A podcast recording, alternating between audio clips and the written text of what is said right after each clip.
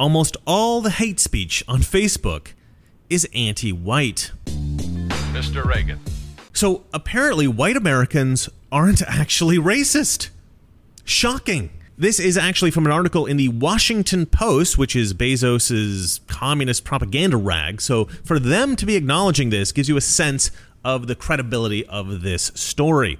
Now, last year, Facebook implemented a change in its hate speech filter, and this initiative was known as WOW, which stood for the worst of the worst. And the idea was to better target white hate speech against minorities and women and allow more black hate speech against white people and men. And that is not a joke. That is a real initiative at Facebook. Now, I'm going to read to you from an article that's also from the Washington Post from 2020 when this WOW initiative was created.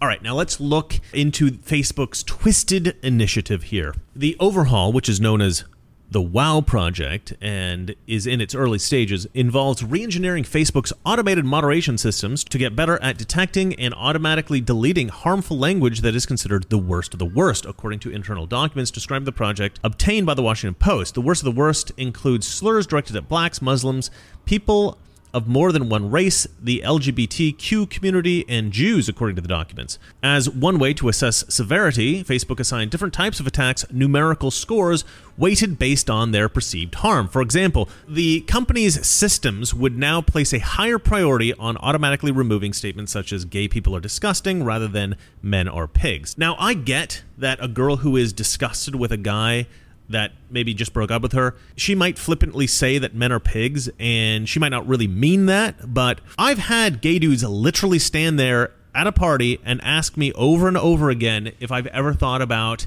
very specific sexual acts with men. That was pretty disgusting. My brother had his ass grabbed once by a gay dude. I've heard gay dudes make jokes about sex with unborn human fetuses. I knew one gay dude that turn just about everything I said into a sexual joke. So there are times when some guys might flippantly say gay people are disgusting. And, you know, perhaps they don't really believe that in the same way the girl that got broken up with doesn't believe that all men are pigs. All right, let's read the rest of this article. Facebook has long banned hate speech, defined as violent or dehumanizing speech based on race, gender, sexuality, and other protected characteristics. It owned Instagram and has the same hate speech policies there, but before the overhaul, the company's algorithms and policies did not make a distinction between groups that were more likely to be targets of hate speech versus those that have not been historically marginalized. Comments like white people are stupid were treated the same as anti Semitic or racist slurs, as they should be. In the first phase of the project, which was announced internally to a small group in October, engineers said that they had changed the company's systems to deprioritize policing contemptuous comments about whites, men, and Americans. Facebook still considers such attacks to be hate speech, and users can still report it to the company. However, the company's technology now treats them as low sensitivity or less likely to be harmful, so they are no longer automatically detected by the company's algorithms. That means that roughly 10,000 fewer posts are now being deleted each day, according to the documents. So, hate speech against white people is, quote, less likely to be harmful, and yet we've got a black serial killer, a black mass murderer, and a black supremacists calling for white genocide currently in the news. And I'm going to be playing the audio from that last one here in just a moment, by the way. But look, even if racism against white people or sexism against men or bigotry against Americans, even if these things were less likely to be harmful, as they say, and they are absolutely not, by the way, but even if they were, this kind of bigotry, according to Facebook, makes up 90% of the hate speech on Facebook. So even if it's less likely to be harmful, the quantity, the sheer quantity of the hate speech alone makes it more harmful. And by the way, if hate speech against white people and men make up 90% of what you find, then hate speech against black Americans must be infinitesimal because the remaining 10% will include Asian hate, hate against gays hate against Asians, women, Jews. So, how much of that remaining 10% is hate speech against black Americans? I'm guessing it is infinitesimal, under 1% probably. And yet, that is what we are designating as the most harmful, the so called worst of the worst. But it's not the worst of the worst. The worst of the worst is black racism against white Americans, which has become an epidemic in America. Now, I already made a video talking about black supremacy in America, and I don't want to go over it twice, but I will say that I have been talking about this problem for years now. America really is not a racist country against minorities, but it is a racist country against white people. And this has become a real problem. On Twitter recently, the account Libs of TikTok posted this video. Now, what you're about to see is a bunch of black supremacists talking amongst each other. I am for the white genocide. I am for the total erasure of the white race. I you don't have to chop this up. Yes, I am for all of you white bitches dying like flies. I am for it. I am for it. I support it. I am for putting all you white possums in a gas chamber and letting that motherfucker ring, bitch. I am for it. So you don't have to chop shit up. I'm for it and I'm gonna stand ten toes down behind it, bitch. Simple as that. So you gotta chop shit up, you ain't gotta screw the shit. Bitch, I said it and I stand on it. Simple. This is what happens when you promote racist ideas to black people. This is the fault of CNN. This is the fault of MSNBC. This is the fault of the New York Times. This is the fault of all the left wing establishment media outlets. This is the fault of Hollywood. This is the fault of the social media giants. And the sad thing is that Facebook and Twitter and YouTube, they're not just censoring the worst of the worst, as Facebook wants you to believe. They're censoring basically anything that conservatives say, and they pretend it's the worst of the worst, all while they try to facilitate black hate against white people. This is wrong. This is twisted, and this is something that we have to fight against. Well, that's it for me. And remember, it's not that our liberal friends are ignorant, it's just that they know so much that is not so. Good night. I am eternally optimistic, and I happen to believe that we've made great progress from the days when I was young and when this country didn't even know it had a racial problem. I know those things can grow out of despair in an inner city, uh, when there's hopelessness at, at home, lack of work, and so forth.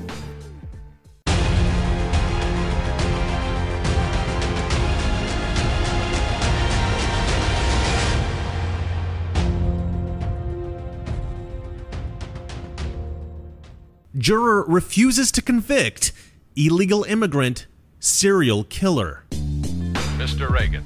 Now, this is really a very disturbing case, and I've not seen it in the news really at all. So I thought, you know what? I'm going to cover it. There's a lot of bad stuff in the news, but this is one of those things that somehow flew under the radar because there's a lot of crazy stuff going on.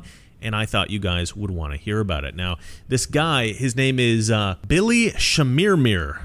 That's his name. He's from Kenya in Africa. He moved to Dallas, Texas, and he overstayed his visa. So he was an illegal alien. Apparently, he married an American to get American citizenship. So he cheated the system, got his green card. But he is, in fact, an illegal alien and probably guilty of, of immigration fraud as well. But then, after breaking our immigration laws, he went on to murder 24 elderly Americans, mostly women. He stole their jewelry and then he sold it online. This was apparently the guy's job, like his career. He would murder old ladies and then he would sell their jewelry. He is an absolute monster. It includes at least 24 murders and two attempted murders throughout North Texas, beginning in 2016. According to police reports, Mary Bartel told them a stranger forced his way in, grabbed a couch pillow, and smothered her until she blacked out. Then he walked out with her jewelry. Just one day earlier and one door over, Mary's next door neighbor, Ann Conklin, had died. Plano police suddenly started taking a closer look and discovered a pattern of deaths in their Preston Place senior living community. There were seven within a six month period, all with missing jewelry. The mentality was, well, these are seniors, it's all natural. Lori Delahunty's mother, Diane, was one of the victims whose death had initially been assumed to be from natural causes. This guy is sick. He is a serial killer. And this is the kind of thing that, you know, you would have seen in the 80s or 90s on the national news. It would have been everywhere. He killed 24 people. That is a crazy number of people to murder. And this was just within two years. So he's killing like at least one person every month for two years. Uh, but of course, nobody has been reporting on this because he's black. He is an illegal immigrant. And he murdered white people. So, you know, it doesn't fit the narrative. But here's the real horror of this story. This is a clear cut case. This this guy is very obviously guilty, no question. And yet this guy got a mistrial. and he got a mistrial because one of the jurors refused to convict. Now, I have done several videos on black criminals and black racists lately, and you might think that this is some kind of kick that I'm on, that I've decided to focus on this for some reason. No, not at all. And unfortunately, this is all just stuff that's been popping up in my news feeds lately. And look, I've been warning Americans about this for years now. The media keeps facilitating black aggression against white Americans. They have provoked black Americans. They keep telling them how evil white people are with, you know, the sensational news stories, lies about good Americans like Kyle Rittenhouse, and they provoke people through critical race theory that's taught in schools, taught in universities, taught in corporations, and even in the US military. They are ignoring the serious racism that exists by black Americans against white Americans. They are ignoring crimes by black Americans against white Americans. They refuse to report about any of that stuff and when they do, they try to minimize the horror of it or they just try to like like try to justify it in some way. I mean, this is twisted. This is twisted. Now, in uh in one case, in one of the murders, this guy Billy Chemirmir, he went to Walmart and he stalked his victim. And he found the woman that he would kill and he followed her back to her home. He broke in and he smothered her with a pillow and then he stole her jewelry and he stole it online. And that seemed to be his modus operandi. He'd find an elderly target shopping, he'd follow them home, he'd murder them, he'd steal all their jewelry, and then he'd sell it online. In 2016, Chemirmir had been caught twice at the Edgemere Senior Living Apartments in Dallas using a fake name and falsely claiming to be an employee. Police now believe by the time he was stopped and charged with trespassing there, he'd already killed three women in that complex Catherine Sinclair, Phyllis Payne, and Phoebe Perry. The next eight murders he's linked to started the following month at the Tradition Prestonwood Senior Living Facility. Among the victims were Leah Corken, Mary Jo Jennings' mother. Eight victims in three and a half months. I mean, you know, a majority of them with police reports, missing jewelry. And Doris Gleason, Shannon Dion's mother. Do you think someone else should have pieced this together? I wish they had. The next murder Chemirmir is accused of occurred more than a year later in 2017 at the Parkview Apartments in Frisco. The feeling was so horrible. Cheryl Pangburn discovered her mother, Marilyn Bixler. Her body was perfectly positioned between the couch and the coffee table. One month later, a 93 year old at the complex reported a well dressed man posing as a maintenance worker had asked her if she needed work done. When she said no, he knocked her from her walker and tried to muffle her screams and smother her with a pillow. But she survived and would months later pick Chemirmir out of a photo lineup. After that came the string of fatal attacks at Preston Place and occasionally the murder of an elderly woman in her own home. Once police started looking at Chemirmir, though, the pieces began coming together. On March 20th, 2018, the day after the attack on Bartel, officers were staked out at Chemirmir's apartment complex when they say he arrived home and tossed something in a dumpster. Inside, they found a jewelry box belonging to Lu Thi Harris. In his car, they say were the keys to her Dallas home, where officers later found her. A medical examiner determined that final victim died only about an hour before his arrest. Now, this story is heartbreaking for several reasons. One, he should have been deported years ago. And two, after having been caught and, and tried for these crimes, he should have been convicted. But but this one jury member refused to convict. Here is the reaction of some of the families of the victims. Well, as was mentioned, we are devastated uh, at the outcome of this trial. We are very thankful to the prosecution for putting together such a strong and compelling case.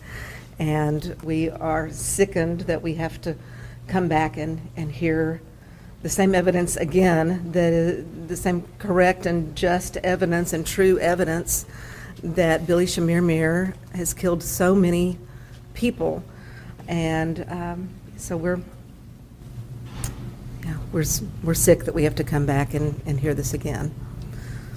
You know, they presented a really great case, and the one that abstained, uh, that voted, uh, didn't vote yes, didn't they didn't even go back and look it, had any questions, didn't have anything to go back and ha- anything to ask about the trial, just stayed at no. How do you do that? I mean, you must have some reason for not you know, for having voting the way that you did on this this jury. It's it's a terrible tra- it was a terrible tragedy for all these these people up here that have their their mothers uh, slain. It was one jury. 11 to 1. Yeah. Not once did they want to look at it.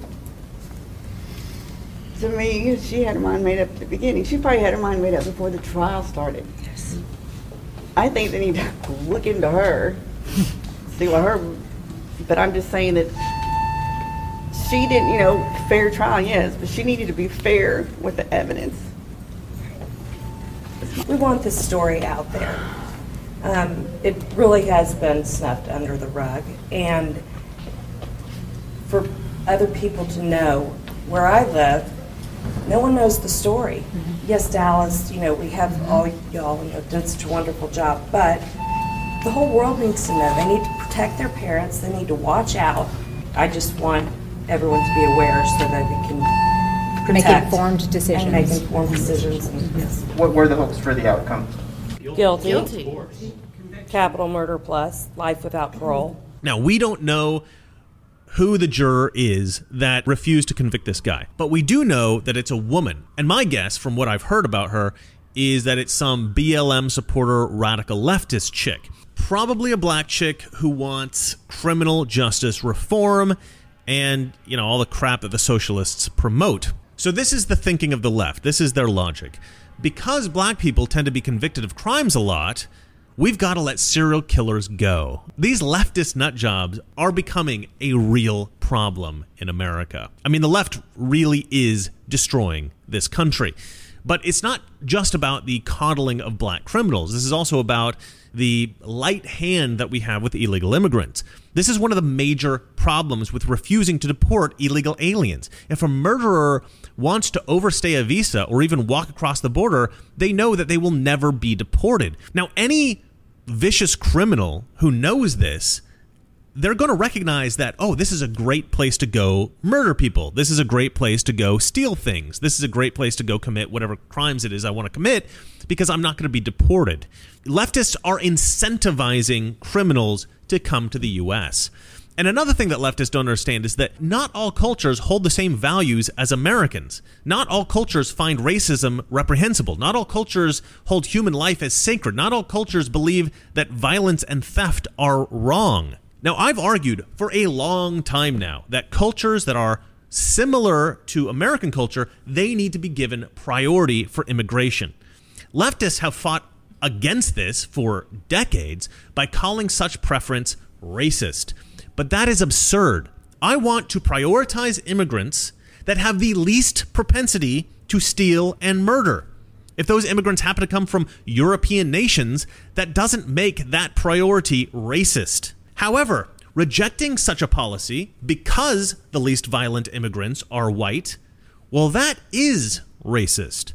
Now, if it were up to me, I'd round up every illegal alien and I would deport them back to their home country. I'd set the immigration system up to prioritize Germans and Swedes and Dutchmen and the Swiss and the Irish and the Danes and the Norwegians and the Brits and the Poles and even the Russians and other Eastern Europeans. Claims of racism be damned. This prioritizing non white immigrants in the name of diversity, this needs to end. Multiculturalism is not a virtue, and sometimes this serial killer is the result. Well, that's it for me. And remember, it's not that our liberal friends are ignorant, it's just that they hate white people. Good night. I am eternally optimistic, and I happen to believe that we've made great progress from the days when I was young and when this country didn't even know it had a racial problem. I know those things can grow out of despair in an inner city, uh, when there's hopelessness at, at home, lack of work, and so forth.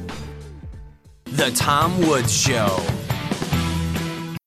Hey, everybody, Tom Woods here, joined today by Judge Andrew Napolitano, who is the host of his own brand new podcast. And I'm going to just go ahead and ask him about that. What's the name of the podcast, Judge? Judging Freedom, Tom. And uh, I have to give credit for the name to our mutual friend Brian Wilson, who came up with it a long time ago, and I sort of resurrected it.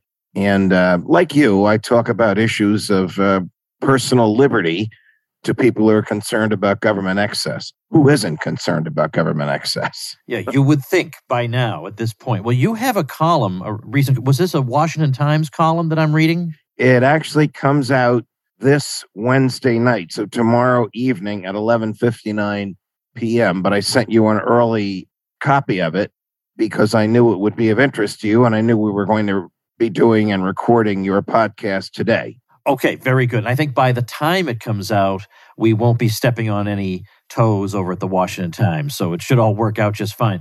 So you're talking in this column, well, it's called What Happens When the Government Breaks Its Own Laws. And uh, I learned some stuff here that I guess if I'd been following the news a little more closely, I would have known about things that we just learned about what the CIA and FBI had been up to. Of course, we know now about the torture of detainees, but it's interesting about what has further since been revealed about all this. And, and a lot of times, the government, rather than come forward with this information, tries to you know use all kinds of state secret doctrines to keep it all hushed up. So who knows what else is going on that we don't know about? But what have we in fact learned over the past few weeks? Well, in the past couple of weeks, Tom, and by the way, I have to tell you, it's an absolute delight.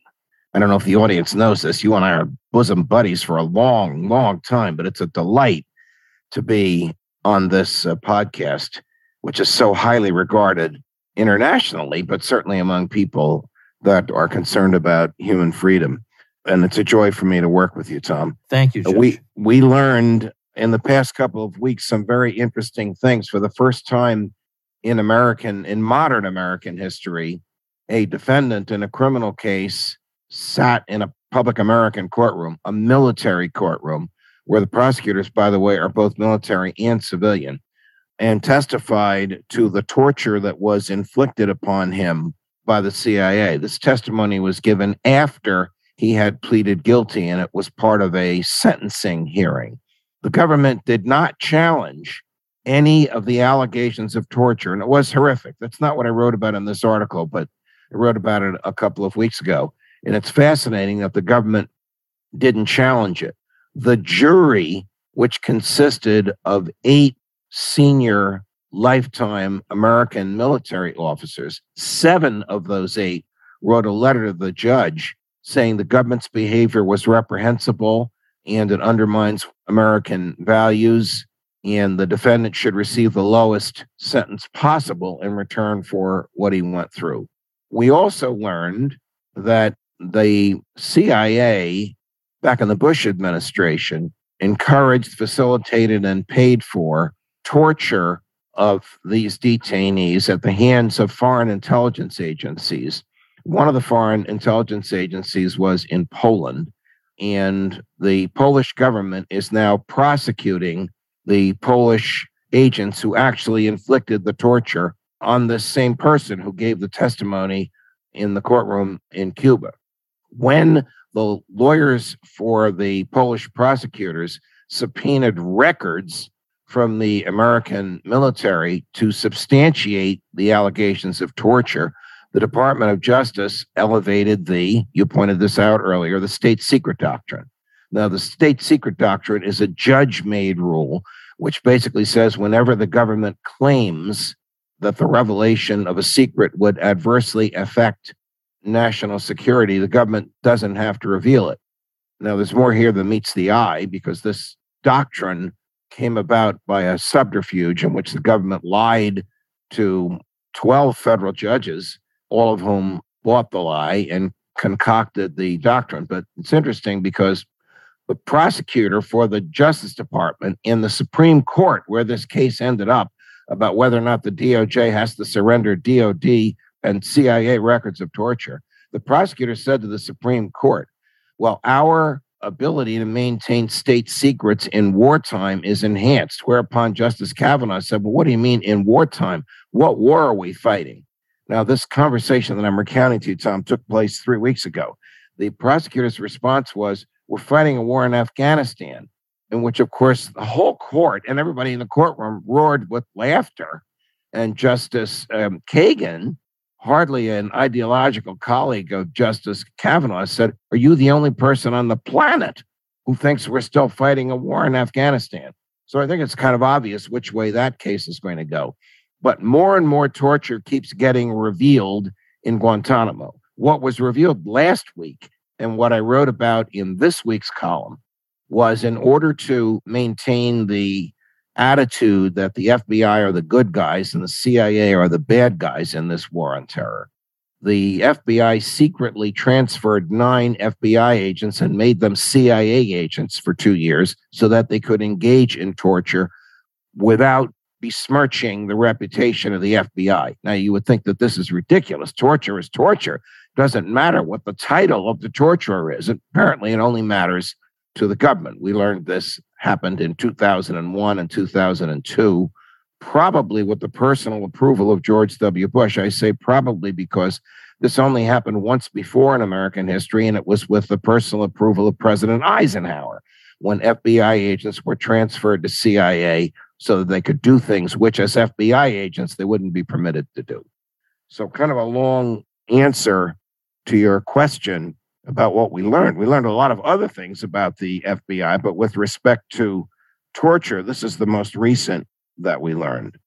Well, as I was reading your column, I got to the part where you say that the way this is all unfolded makes it look as if the CIA are the terrible bad guys who want to torture people, but the FBI have clean hands, and so the FBI are the good guys, and this preserves a certain narrative. But then you say, you know, you point out that the FBI say that they uh, weren't involved in torture, they they didn't engage in it, and you're saying, well, did they do this because they just wanted to be able to testify later that they never abused prisoners? And then you say, unless that is, FBI agents were transferred to the CIA and thus stopped being FBI agents so they could engage in dirty deeds without besmirching the Bureau. And I thought, oh, come on, that wouldn't happen. and then, and then your next sentence is, but that's what they did. Right. I mean, it's it's absurd the lengths through which the government will go in spending our money and abusing the authority we have uh, given them to cover things up. The interesting question is now who are these nine agents? They were never identified. Did they ever testify under oath that they never tortured anybody as FBI agents without revealing to the questioner and the fact finder that they did so as CIA agents? I mean, if an FBI agent admitted he tortured or physically abused a defendant. In most courtrooms in the United States of America, no matter what the defendant did, the case would be dismissed. And FBI agents know this.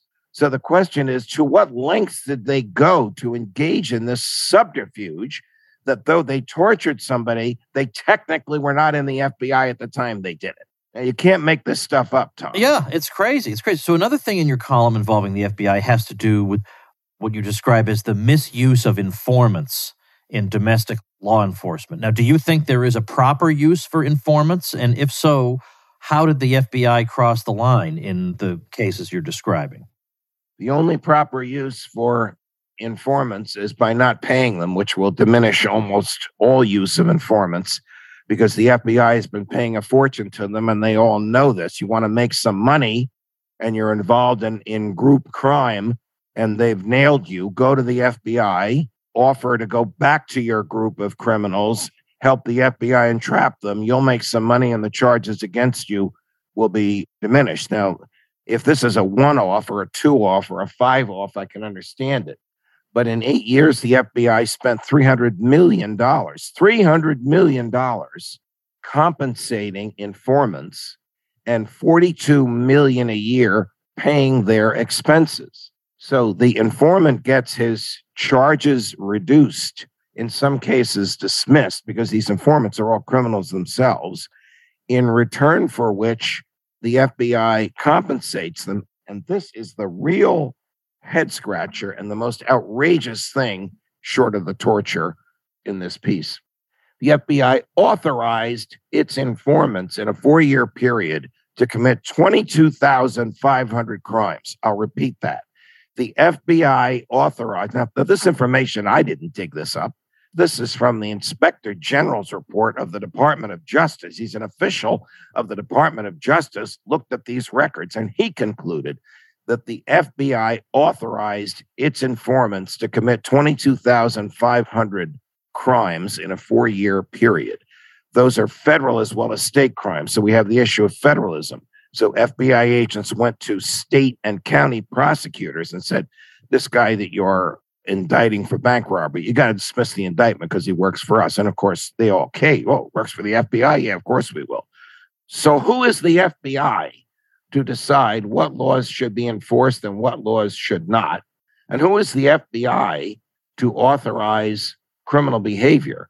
Under the Constitution, the president cannot authorize criminal behavior, though we know some have. The Congress can't authorize criminal behavior. They can enact a statute to say something is no longer criminal, but they can't authorize a human being to violate a federal law, and the courts can't authorize this. Yet the FBI does it.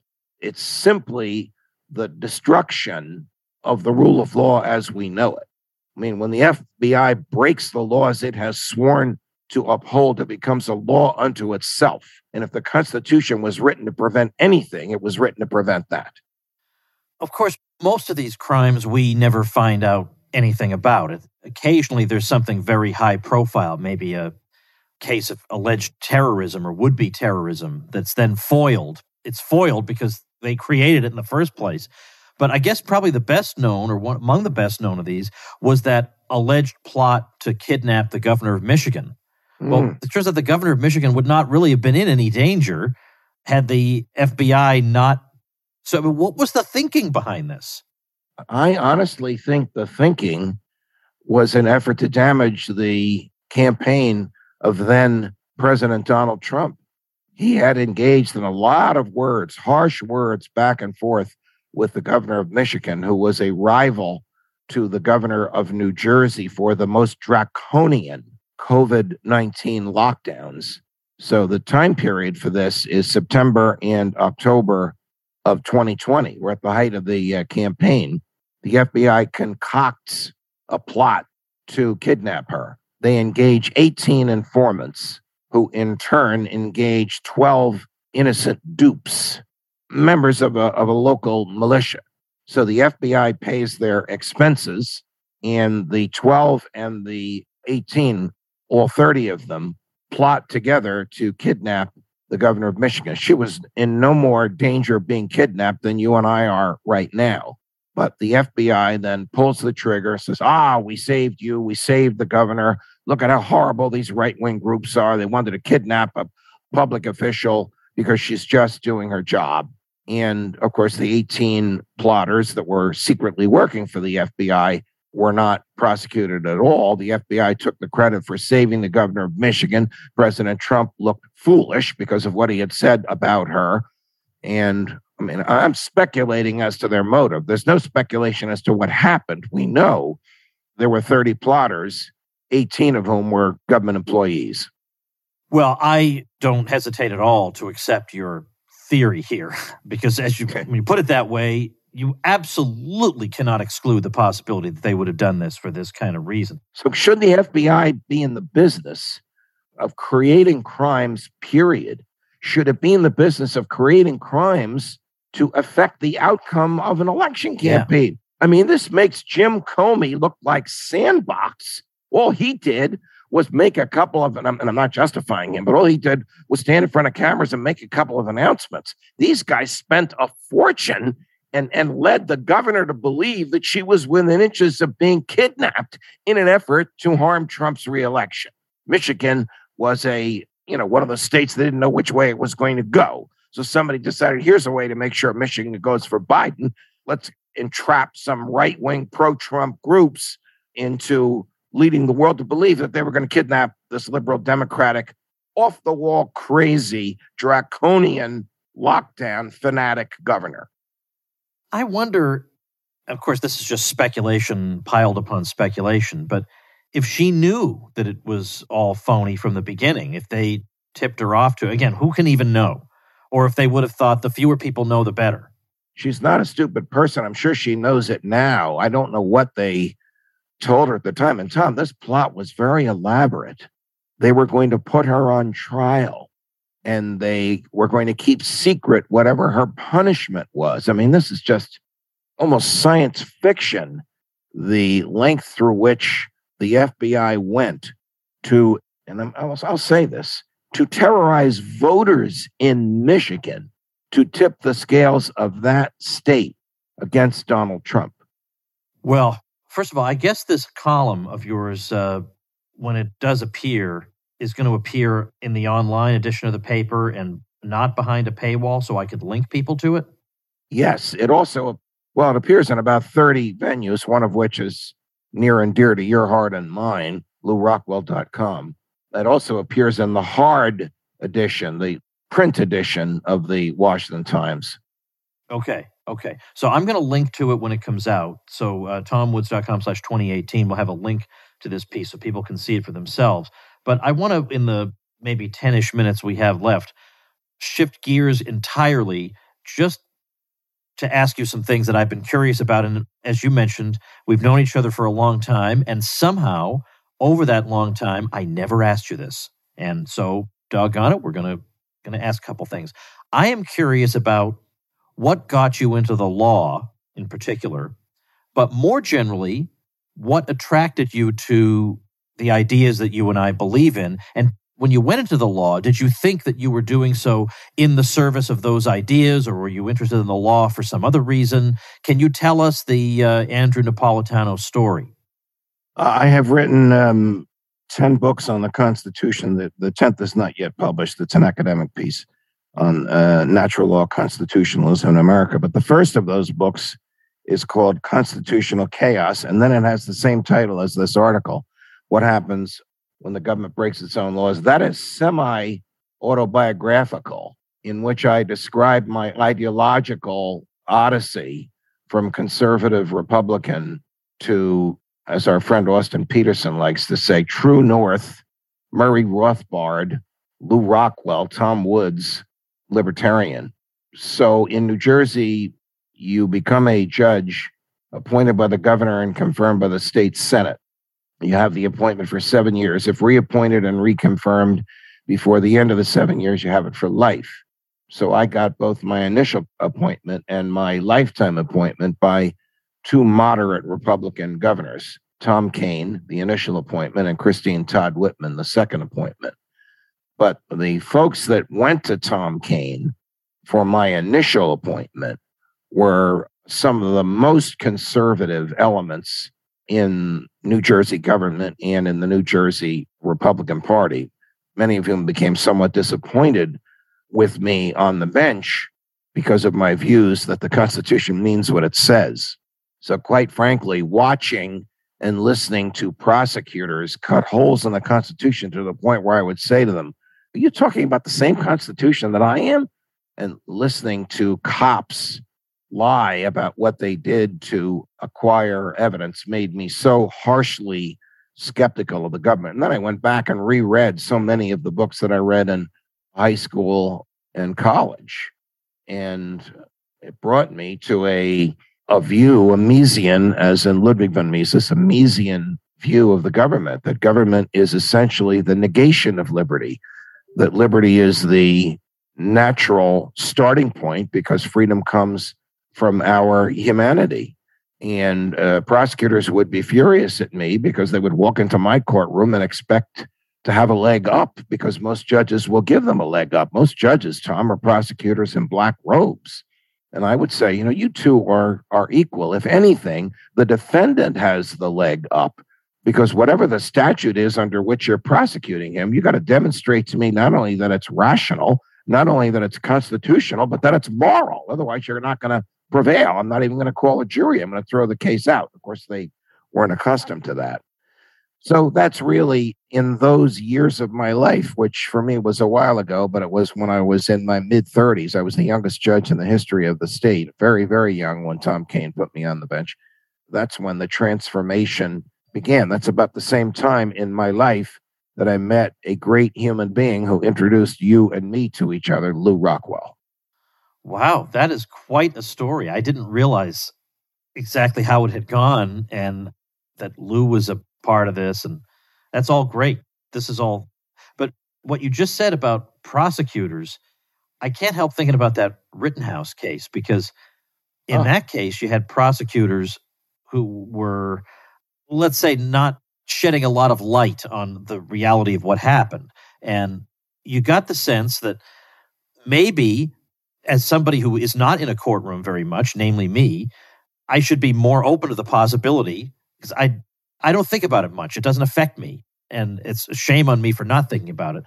That maybe a lot of prosecutors are like this, and a lot of them are corrupt, and they just want to win the case, and they'll destroy somebody's life and twist things around.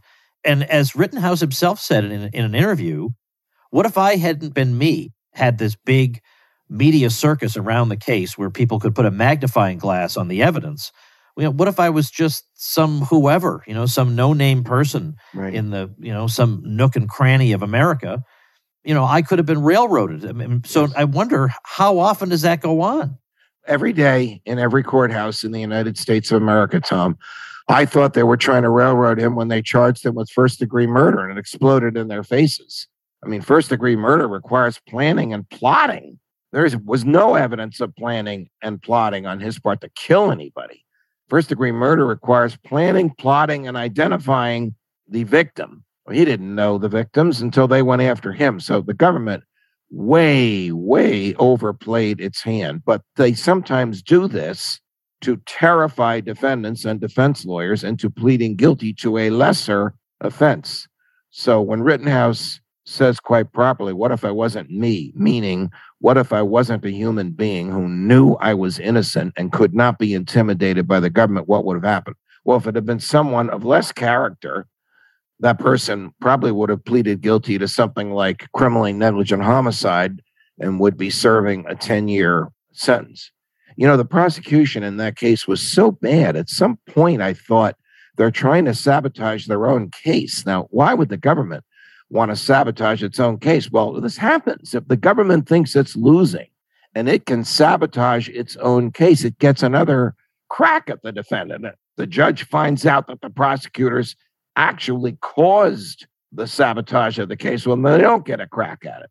The judge in this case wisely did not rule on the motions for a mistrial because I think he suspected what the jury was going to do, what it did, and it was better for Rittenhouse and better for the whole world if a jury found him not guilty than if a judge threw the case out because of government misbehavior. Didn't the defense, though, wasn't it the defense that was calling for a mistrial? On the, I guess on the grounds that the video footage they'd been given was not the same that the prosecutors were using and it was grainy and all that. And I remember Right, thinking, right. maybe I just don't know enough about courtroom procedure, but it seems like things are going their way. Why don't they roll the dice on the outcome instead of going for the, the mistrial?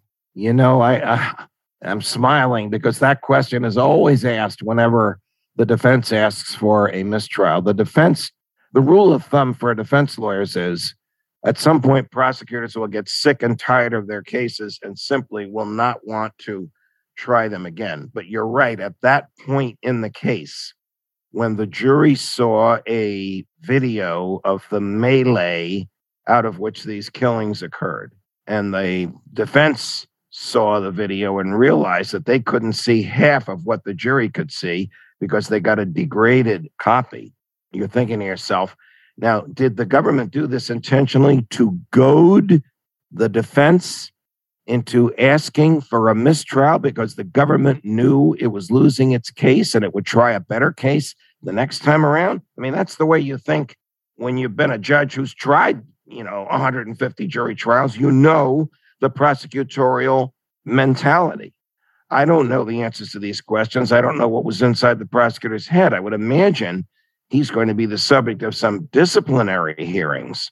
I mean, he picked up um, the AR 15 and put his finger on the trigger and aimed it at, at a wall in the courtroom. And this is like what Alec Baldwin did. He just assumed it was empty. I mean, that is absolutely forbidden under any circumstances, much less giving the defense a degraded version of the evidence. That's called witness tampering. That's what they did to Sacco and Vanzetti, except in the Sacco and Vanzetti trial was the judge himself who tampered with the with the evidence. In this particular case, I think another factor arguing against going for the mistrial is the state of Rittenhouse's reputation. And I think that a jury finding him not guilty does to some degree help to rehabilitate him more than a judge throwing the case out would have. Oh, absolutely. Absolutely. And this judge, notwithstanding his eccentricities, was a wise old bird who knew that. And I think he had a feel. Judges usually have a good feel for which way the jury is going to go. I think he had a feel for which way the jury was going to go. And the gamble that he took that they would find him not guilty so that he, the judge, would not have to rule on the mistrial was a wise one to take and better for everybody involved, to be honest with you. If he had declared that mistrial, we'd be going through the same thing all over again. Yeah. Probably in the spring. Yeah. What do you think? Leaving leaving libertarian theory out of it. Okay, let's just I just want to know if you were, let's say, if this was your nephew or something, or whatever, like you had some some connection to him so that you could advise him. Would you say that he ought to and again forgetting about libertarian theory here would you say that he ought to sue some of the high profile outlets that called him a white nationalist or a white supremacist or whatever Yes. Yes. You think he has a You know chance what of he's winning doing now? Defending himself administratively against left wing professors at Arizona State University that want him expelled. Expelled? He was found not guilty. yeah yeah he was he was found not guilty Right. I mean, this stuff will just never end. But I, I, again, taking libertarian theory out of this, you know, whether this is a wise use of the governmental assets, it would be better for him to sue all these people and put their backs to the wall and they'll start coughing up some money and then the cases will go away. But they're going to torment him for as long as they can in little ways like this, like kicking him out of nursing school, which is where I believe he is at Arizona State University. I just read it in this morning's Times or somewhere that that's what he's going through now. It's crazy. So that proves that real damage was done to him. I mean, it, it's sometimes it can be hard to win a defamation case because, well, I mean, for, certainly for a public figure, but he's not a public figure. He's just a he's just a kid. But it's you know you have to prove that it actually did you some damage. Well, it's like the people who hate him hate him so much they can't help themselves. They're handing him the evidence. If they're trying to throw him out of college, they're handing him the evidence. Correct. Correct. Well, defamation is a strange uh, bird in the law. I mean, opinion is protected. So if it's clearly an opinion and you state the basis for the opinion, it's absolutely protected. He is a public figure, at least he is now because he's a household name. He was not a public figure when this started. You know, defamation law started out with public official, a police commissioner in Montgomery, Alabama. His name was Sullivan, Times Against Sullivan. And then it migrated to uh, public figure and then public person. And you can even have what's called a, a limited public person status where your, your public persona is limited just to uh, a certain area of human behavior. But he is clearly a public figure, meaning he would have to show that when Joe Biden, for example, and suing the president is fruitless, but whoever he's going to sue, said he's a white nationalist, they said it knowing that it was untrue or with reckless disregard for the truth. But you're right. The more they say about him and the more they do to him, like these characters on the faculty at ASU, which is interesting because it's a government owned school. So he has even more protection on the ASU campus than he would on, say, the Princeton or the Columbia campus. The more these people throw things at him, the stronger is his case against them. you can't make this up. Yeah. You can't make up what the FBI did becoming CIA agents. You can't make up the FBI allowing people to commit crimes. And you can't make up what the left is now trying to do to torment this kid after he was found not guilty, totally exonerated by a And jury. then when this is all done, 30 years down the road, the updated American history textbooks are written. It's almost like we know for a fact that the real story of Rittenhouse will not be told. We know there are a whole bunch of things. The COVID story will be told all wrong. We can almost guarantee this.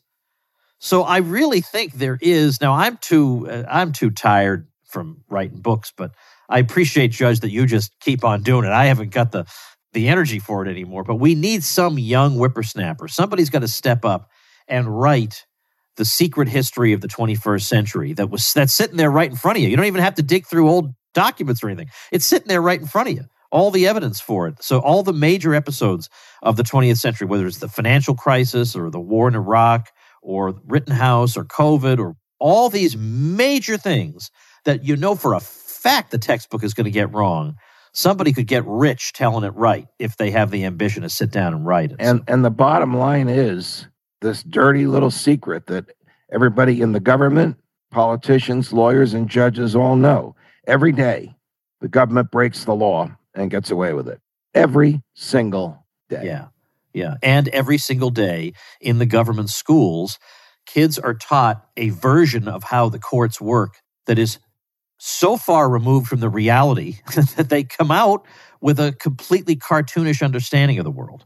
Yes. So, anyway, I want to encourage people to check out your brand new podcast, Judging Freedom, which you can find on all the podcast apps that you guys like to use. So, check that out and support the judge. Judge, thanks for your time today and best of luck on the new venture. Oh, it's a pleasure, Tom, and I hope you'll come on Judging Freedom soon. All, all the best to you. Thank you. Become a smarter libertarian in just 30 minutes a day. Visit tomwoods.com to subscribe to the show for free, and we'll see you next time.